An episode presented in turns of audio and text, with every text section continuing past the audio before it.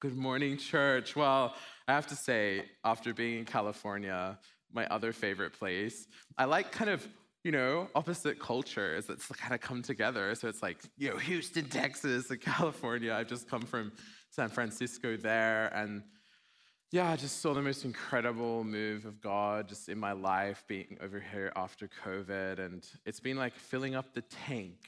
I feel like this kind of effervescence has returned in my heart. And, you know, this message is really about kind of my this season of grief that we've all been through and how to kind of transform that in the Holy Spirit with Jesus. So I'm going to talk about that. But before I do that, I really did just enjoy getting off the plane and hearing like, sorry we're invading, I'm a Texan, coming right into the like airport train in Dallas. And I was like, I love this. I like your jacket, sir, you know? and just this kind of boldness that I feel very much at home with in the Texan kind of culture. So I'm really glad to be here. And before I also start, I wanted to just honor um, this church and honor particularly Pastors Eric and Giovanna on their you know, anniversary, just the ways that they embraced me you know, I, I came to this church and I was going through a private battle of people attacking my book and people in my own ministry attacking me um, simply because I used the word gay comfortably. Um, obviously, I'm a celibate gay Christian. Like, I believe in the orthodox ethic of the Bible, but that I don't think that means throwing out everything about being gay. I don't believe living in that kind of erasure of yourself is the right way to go. It's a self denial, not a self erasure. But anyway, Eric and Giovanna just understood me. They just got it. And there was just so many grooves of similarity and similar values and just a deep respect for the Bible, but a deep kind of both intellectual and spiritual engagement with Jesus in that that brings you into a place where you're just living out the Orthodox faith in whatever expression or tradition you're given and so thank you so much for the way you've championed me. Um, I just wanted to, yeah, honor that. And it's been a huge encouragement throughout my time going through the pandemic and lockdown and isolation um, in Oxford. So, yeah, I often thought of this church, and it buoyed me up in my harder, my harder moments.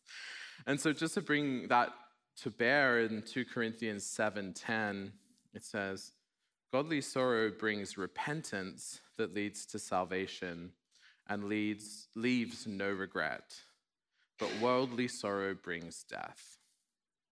So, godly sorrow brings repentance that leads to salvation and leaves no regret.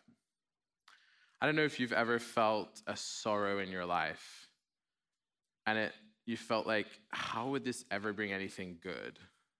How could it bring salvation and leave me with no regret? I felt that myself. And yet I've seen through the power of the Holy Spirit, and I've named this message a spirit transformed heart, the unquenchable flame. That the Holy Spirit, as we turn towards Him in repentance, can transform the worst of situations into salvation and leave you with no regret. You can actually be rescued from the worldly sorrow that crushes you. I was in a beautiful beach in Cornwall, England, right at the heart, and I found out about a big leader in my life who'd ended up being a really evil person. I'm not going to mention them because it's still too much for me, but they were very famous and they were meant to be someone of the gospel, and it was revealed that they weren't. I also had my grandfather die. I was also isolated away from my family in Australia for two years, I was not able to just like hug my mother or embrace my dad or see my brother. And I was in a house where I couldn't leave, and I could only leave once a day, or one person from a house could leave once a day to get groceries for six and a half months. And at the beginning, I was like, I'm to be okay. We're all good. Like, we'll just get through this. And maybe we're, we, you know, not everyone's to die. It's to be all right. We'll get a vaccine. And sure enough, at the end of the six and a half months, I was wiped. I was dead inside. And then I found out at the end of that just we had a little break, and then I found out about this leader failing, and you know, all saw all the repercussions of that and the death that sin brings. And I can't tell you how much this passage means to me that godly sorrow can actually leave you with no regrets and lead to salvation. And in the midst of this really hard moment, um, I was at the beach and I could feel the waves crashing. You know that sound? And pummeling the kind of sand and dredging up the kind of the shells and all the matter at the bottom of the of the beach. And God spoke to me and he said, That's your life right now. That's your life all the time. I bring waves of joy, waves of grief, waves of joy, waves of grief. And I've sent my spirit to help you let the wave crash through you rather than upon you. And something clicked in my head where I was like, suddenly it wasn't like, why would you allow me to suffer, God? Why is this all? Ha, ha? And I was like, oh, you're making me into Jesus. he did this. He was a man acquainted with sorrows and much grief. And yet on the cross, he transformed that grief into joy. He transformed that death into life. And actually, you've made me like a little Jesus. And so I was talking to Eric about this verse like last night, and we went to N.T. Wright's lecture, and the whole lecture was about this. it's as if, huh, we're worshiping the same triune God. Fancy that. And, uh, and he talked about grief and sorrow and lament, and he said, Lament is the seedbed of hope. There, and in that, the wave crashing over me, there is this seedbed of hope being made in the middle of the COVID pandemic. And I imagine you probably can all relate to that. Maybe you weren't locked down in the way we were in England. I'm not sure how it played out in Houston. But I know God is shaking the church. I know God has allowed the church to go through some judgment to get it to come back to the grace and love of Jesus. He's letting the waves crash and bring up all those shells and all the dark hidden things and to sanctify his church. And, it, and it's actually the seedbed of hope. It's not a place of destruction. We don't actually have to fear because He will bring salvation through it. And I don't know if that's you this morning. You might have a huge grief in your life that feels impossible to process. And I was given a little house, a little cottage in the Cotswolds for 10 days with a cat that I could mind. And I cooked myself gorgeous meals and you know, I had my like lovely little life out in the fields with the sheep and a lake that I'd swim in. It was pretty idyllic. But I was carrying all that grief. I was carrying all the grief of the fact that church was compromising on scriptural truth and turning its back on me as a celibate gay Christian and saying gay marriage is fine and the sacrifice of gay celibate Christians doesn't matter and all the faithful LGBTQI plus people that know Jesus want to live according to his word. Well, who cares about them? We just want gay marriage. So our culture will say, You're wonderful and accept us and we don't have to go through persecution. We don't have to lose our buildings and we don't have to suffer with them. We can just escape it. We can escape the grief. We can escape the difficulty. We can escape the suffering. Let's just change. Let's become liberal. Let's become more conservative. Let's not actually go the deep way of Jesus. Amen? That's what's happening. And this church stood up to that. This church said, No, we're going to go through the grief. We're going to go through the difficulty because Jesus calls us to take up our cross and carry it and follow him, deny ourselves. And we're going to do that with those gay people who decide I actually want to follow Jesus. That precious group. And there's thousands of us who are everywhere, just not very known yet, but it's about to change. And I'm part of that. and I just, yeah, there's so much grief. And I want to share quickly my testimony of how I became a Christian. And it was a very intense Holy Spirit experience. And I've called this message The Spirit Transformed Heart, the Unquenchable Flame. And I think God gave me this experience because He knew I was going to go through a lot of rejection. I was going to go through a lot of sorrow. I was going to have those waves crash upon me. And if I didn't have some really demonstrable experience of His love, I probably wouldn't be able to withstand it. But because I know that I know that I know that I know that I know that I know that I know that I know that I know that I know that I know that I know that I know that I know that I'm loved by God height nor depth, angel nor demon, power, like nothing in creation can separate me. The waves can crash through me and not upon me. And so I was at this little cottage and I had 10 days by myself. The Church of Wales changed its view on marriage, and I went on BBC One national television in front of 7 million people and defended marriage between a man and woman within the church, not to condemn other people who make a different choice, but just to say, I've made the decision to live this way, and I want the right to go to a church that supports me in that as a gay man. Why should I not have that as my gay right? Pretty and so I'm in, I'm in the house and I'm in the shower, and out of nowhere, it's like this huge wave of grief just like hits me, and I'm like kind of winded and like hit in the shower. And God says, Let it through you, David. Let it through you, David. Let it through you, David. Don't let, let it crash upon you. Let it through you. And I learned this holy form of prayer that Paul, to- uh, Paul talks about in Romans 8 with the groans of the Spirit. And I'm going to read that passage in a minute and I was able to let it out with God. And it took me three days of snotty crying, feeling like I was gonna die. wasn't suicidal, don't worry. Feeling like I was at the end of myself and I had nothing left and everything was doomed. And it was all too much. And it was like the Holy Spirit took me by his hand and walked me through. It was like, like this is like almost like giving birth, but the opposite. And Paul talks about the birth pangs of new creation. I think the birth pangs of new creation are go- walking through the grief with Jesus of the cross and coming out into resurrection. And being here this morning, this is a resurrection for me.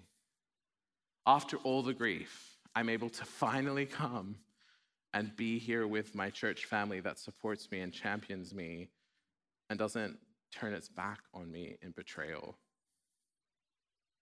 But without the Holy Spirit, it wouldn't be possible.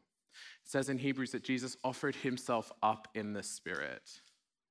He didn't just offer himself up and go to the cross and like, I'm gonna make an individual decision to go die for the sins of the world. Thank you very much. Do this by myself, don't need nobody. He's like, oh, Holy Spirit, the flesh is weak, but the spirit is willing. Oh. he's like sweating blood. Like, it's hard. And like my experience isn't even near Jesus's in terms of grief, but like I feel that death in my body. You will feel that death in your body if you follow him, but let it through you. Don't bottle it up. So what's what's the way through this? I'm going to talk about that after my personal testimony. But I think the way through it is not us, it's a person in us. It's the unquenchable flame of the Holy Spirit who's always pouring out new creation life, who's always burning away the dross, who's always sanctifying us and pulling us through the deathly kind of chains of this world. And I actually had a vision as we were worshiping, and I don't know if it's anyone in the room, but I felt like God was saying for this church, or maybe for someone in the room, if this speaks to you, it wasn't quite clear. Sometimes it isn't clear for a reason. but he was like, I see this person that just has all these chains of grief and death and darkness on them, and I just want to loose them free this morning. And I, I, felt like it was the grief, it was the sorrow, and it was like choking you rather than letting you go free. And maybe it was an image of the church right now that the church is trying to, trying to run with all these chains on, you know, and try to like continue as if the pandemic never happened. But God's desire is for us to be freed from those chains, for that des- grief to leave no regret, and for salvation to come. And I want to make this service and this Eucharist communion a space where you can bring those heavy laden griefs and you can put it into the bread and in the wine and then take it as life from Jesus and let Him touch those inner places of pain that are holding you back from the Holy Spirit's power. So I talked about my story. So this is just a quick, very quick summary. I basically was an anti-Christian atheist, gay activist. Um, after many experiences of homophobia, many experiences of Christian prejudice towards me, um, I vowed myself to be a, a, gay activist that would destroy the church. Um, and yet, God was hounding me all my life There were so many moments of grace you can read about in the book, A War of Loves. Um, but I was so controlled by self rejection. I had a kind of grief about being gay and how God had allowed me to have these desires, did nothing to change them, and then condemned me for that. And that controlled me, this kind of grief, this like deep angst and pain and bitterness was what drove me because, and I had no way out of that self rejection the church just kept saying, This is the law, this is the law, this is the law. And it's like, die, die, die, die. Law, law, law. Die, die, die. Law, die, law, die, law. the church like binary zero, one, zero, one, zero, one. Where is the Holy Spirit in that?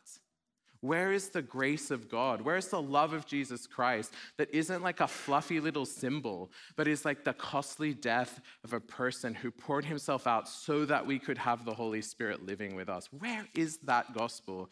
And it took me a long time forever a Christian to share that with me.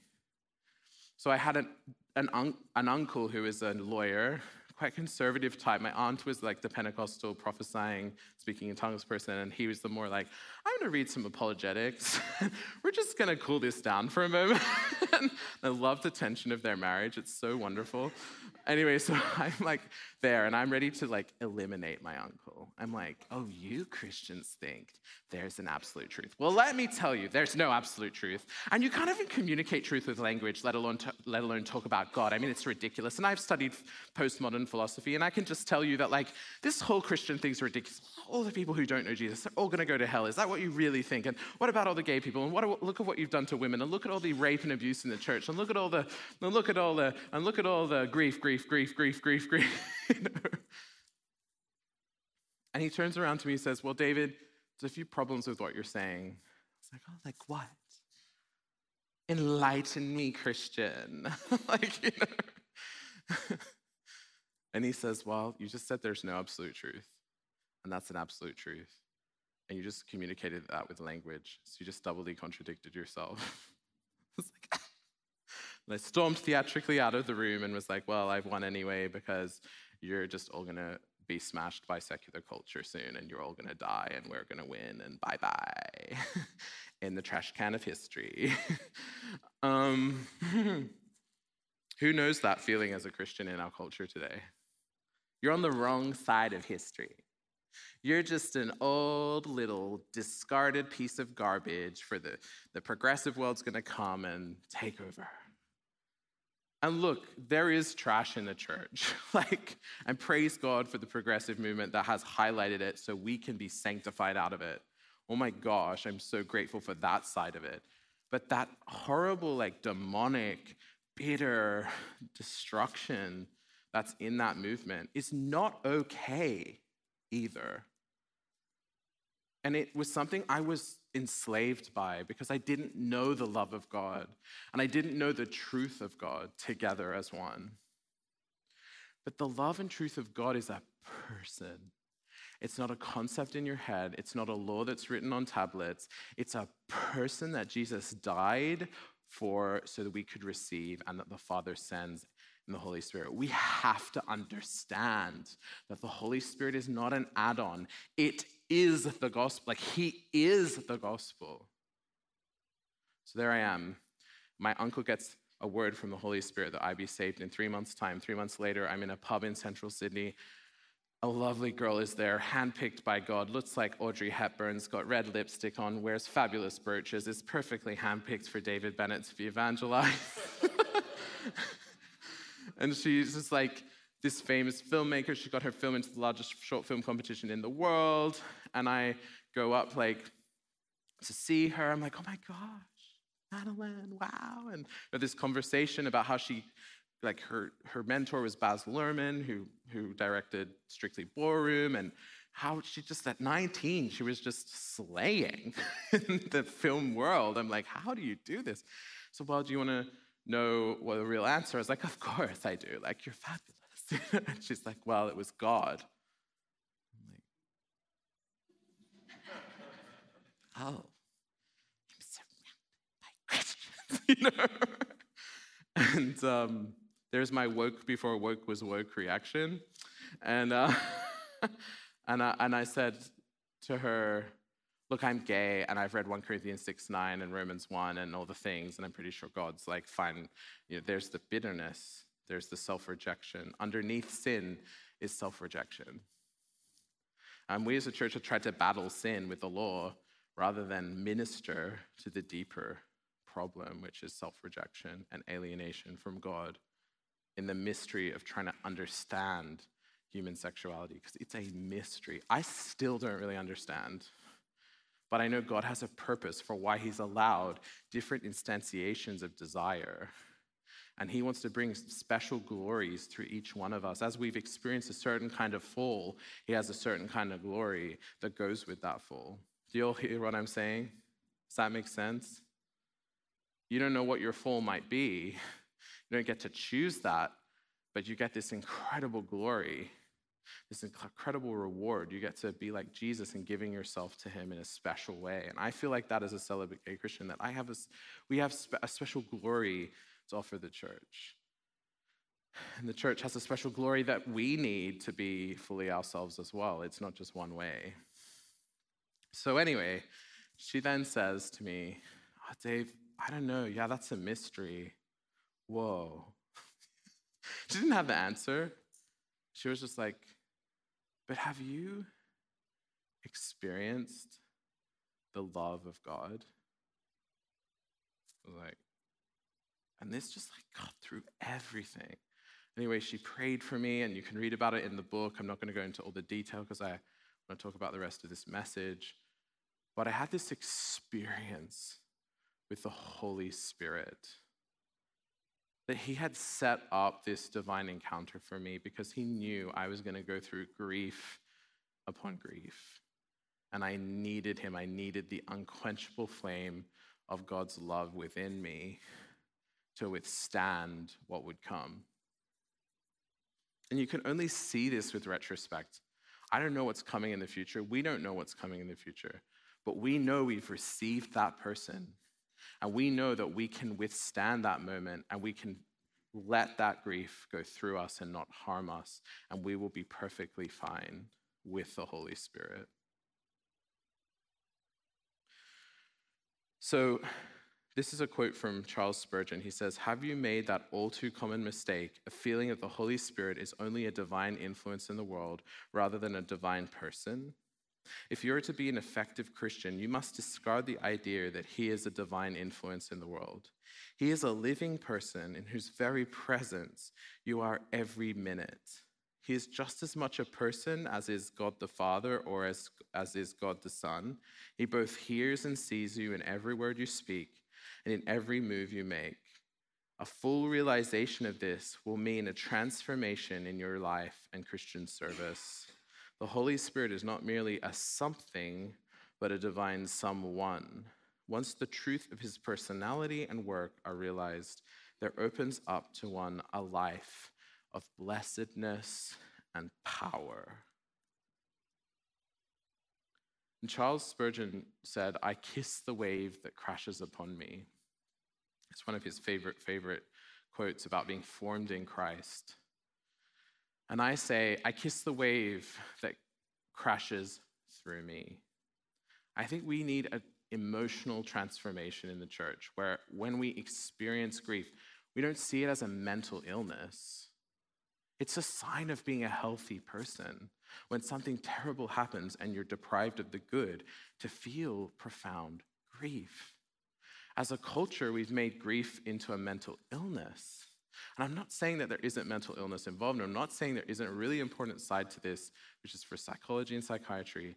But there is this other side of the Christian gospel that embraces grief as something good and normal and part of our lives. That lament is the seedbed of hope. That the Holy Spirit, as a person in us, helps us transform our grief into something salvific rather than something deathly. And I don't know about you, I am so done when I go to a church and I feel like they act as if nothing's happened in the last three years. Have you felt that in some churches? It's like, let's just make sure we keep going like we did before.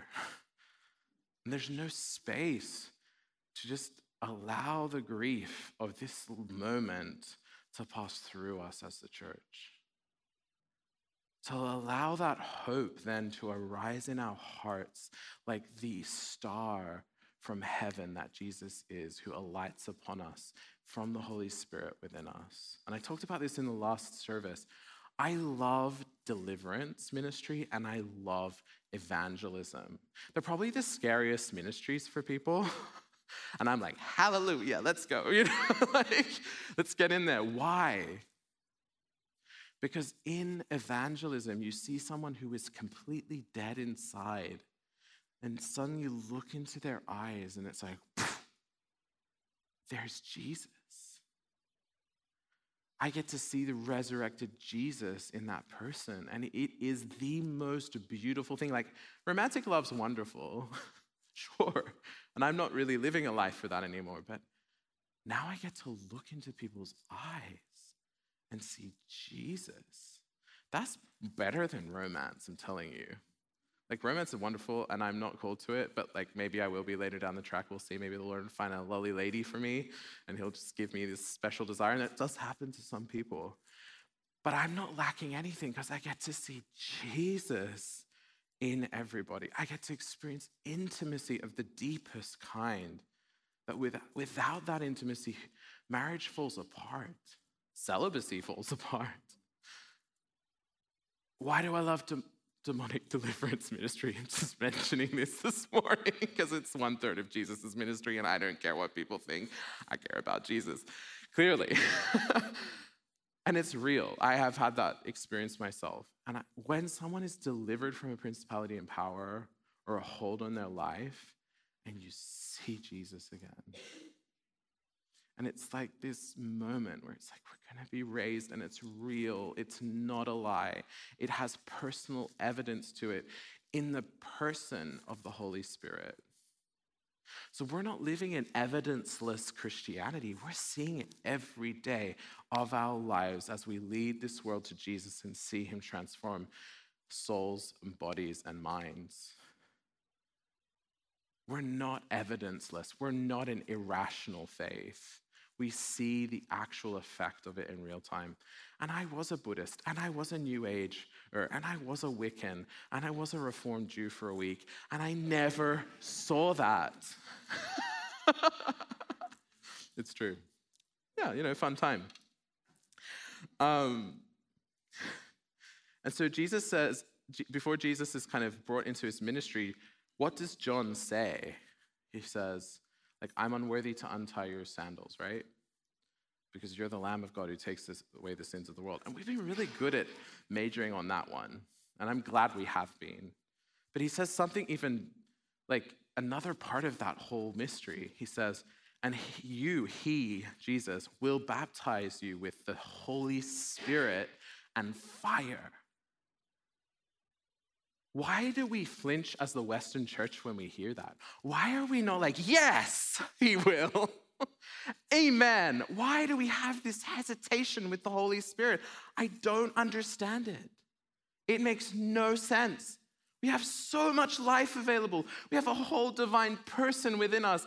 And we just think, oh my gosh, the worship music, they made a mistake. Oh my gosh, the pastor fell over his feet. Oh my God.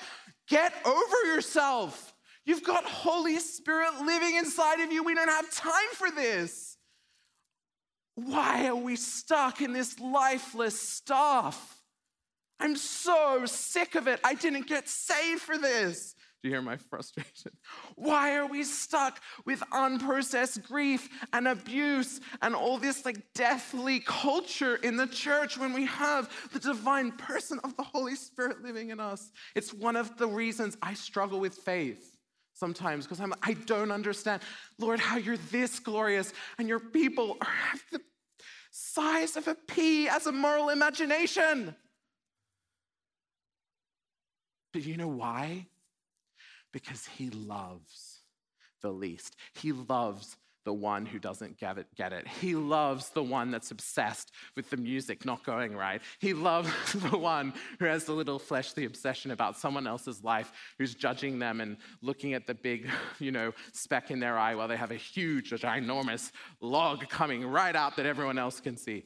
He loves that person and he will keep chasing after them and he will make their, his church out of those people. And that's actually you and I. I would love to say I'm this exalted spiritual person that doesn't think that way, but I'm not. And you're not. But He gave you the Holy Spirit. So maybe it's time to let it go, church. Maybe it's time to radically love those communities that freak us out, that might seem a bit weird to us and we don't understand. Maybe it's time to let go of the flesh and let the Spirit be ablaze in our hearts. Let Him baptize us afresh with Holy Spirit and fire. But I think the real issue goes deeper. I think the real issue is that our loves have not yet been crucified. This is a part of grief, is that we have to let go of our configuration of love, our understanding of love is love. Love is love is love. Love is love is love. That doesn't mean anything. Like, what does that mean? yes, love is love. Great. like, what have you communicated? No, let the love is love be crucified in Jesus. And um, Ignatius of Antioch, a very early church father, says, My eros, my passionate love, is crucified. And there's two aspects to this. Jesus, his actual beloved, is crucified, and he has to let that grief happen in him, and then the resurrection come forward. That happens to people is that we experience things that we see the crucifixion of Jesus and then we see the resurrection of Jesus. And then that's happening within us to our own desires on the secondary level. Our desire has to die and be resurrected. My desire as a gay man had to be crucified and then resurrected. And I've just shared the resurrection with you. I get to see Jesus in the church. I get to see, you know, I couldn't understand that before. I needed my eros to be crucified Augustine in Confessions says, um, percussisti cor meum verbo tuo. You beat up my heart with your word. We have to have our, that fleshly heart like removed and beaten up with the word. And finally, kind of lets go. And then this new fleshly heart that's responsive to the Holy Spirit, that craves to worship Him on Sunday, that says, I don't care what my neighbor thinks. I'm going to shout amen.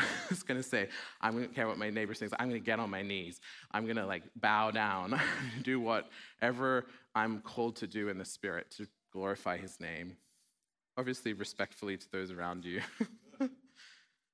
Teresa of Avila said, You pierced my heart with your word, and I fell in love. I love that. And there's that holy exchange where he takes that dead heart that can't love and is fleshly and obsessed with all the politics and all the trying to be self righteous, and he gives you a new heart.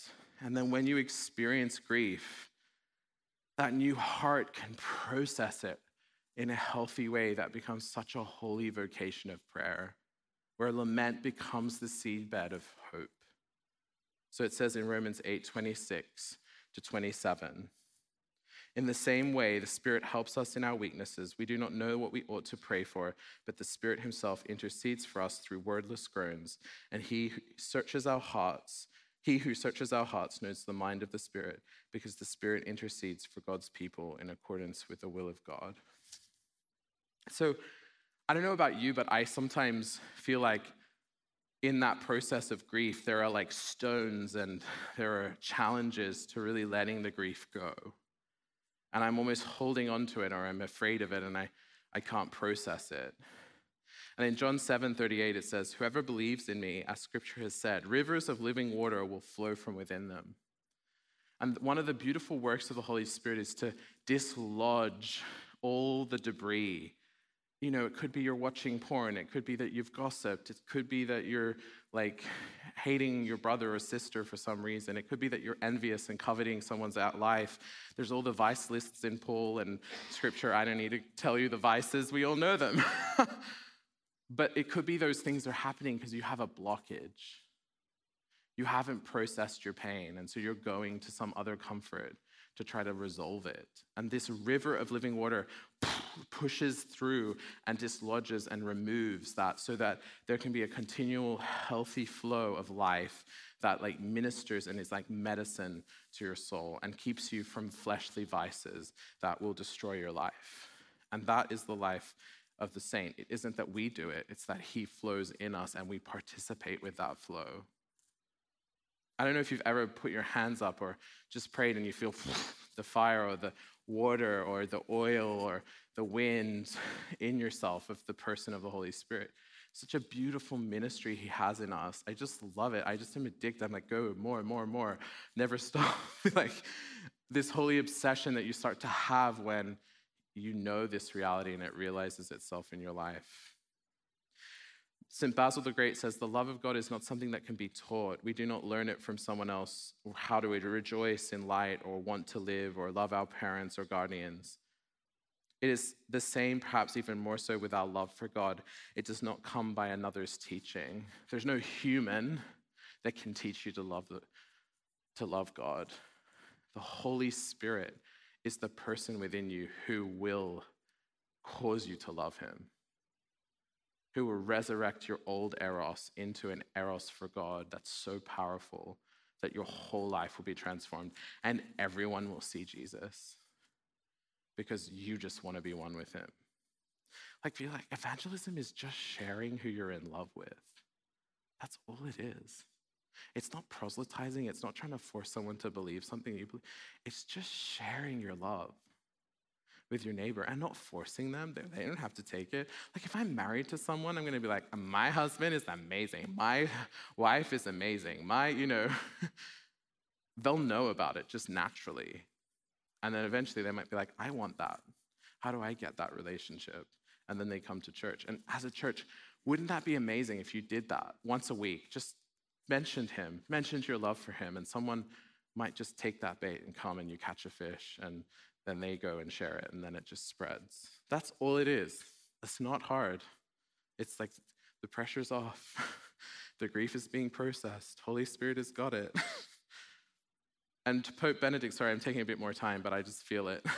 Pope Benedict says that eros is unstable by itself, but when agape touches eros, it ennobles it and brings it into the divine life of God. And there's one fusing of the holy love of God that cannot be stopped. It's the overwhelming, never ending, reckless love of God. Yes, it's reckless because it's this power of eros and it's this purity of agape, and it cannot be stopped.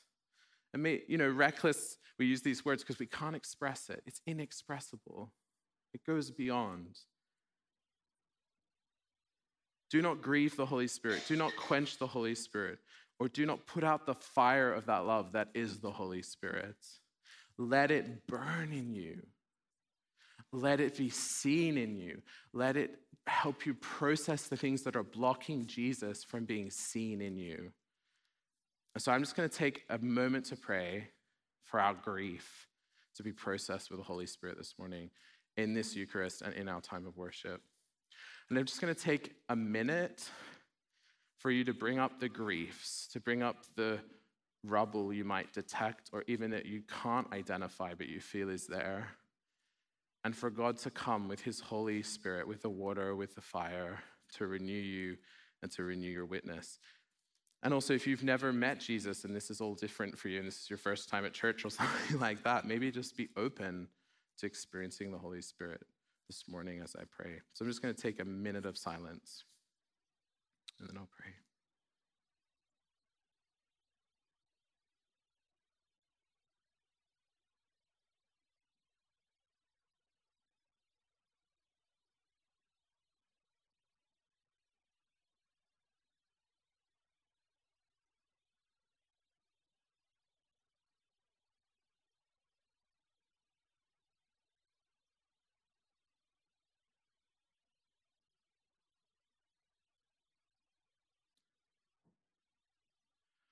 Holy Spirit, just come in this place. Holy Spirit, come upon every heart and every life. I just invite you, Jesus, to send your Holy Spirit, Father, to reveal your love this morning. And Lord, where there's grief, I pray you would bring it up in the Eucharist and in this worship and help people to let the grief pass through them and not crash upon them.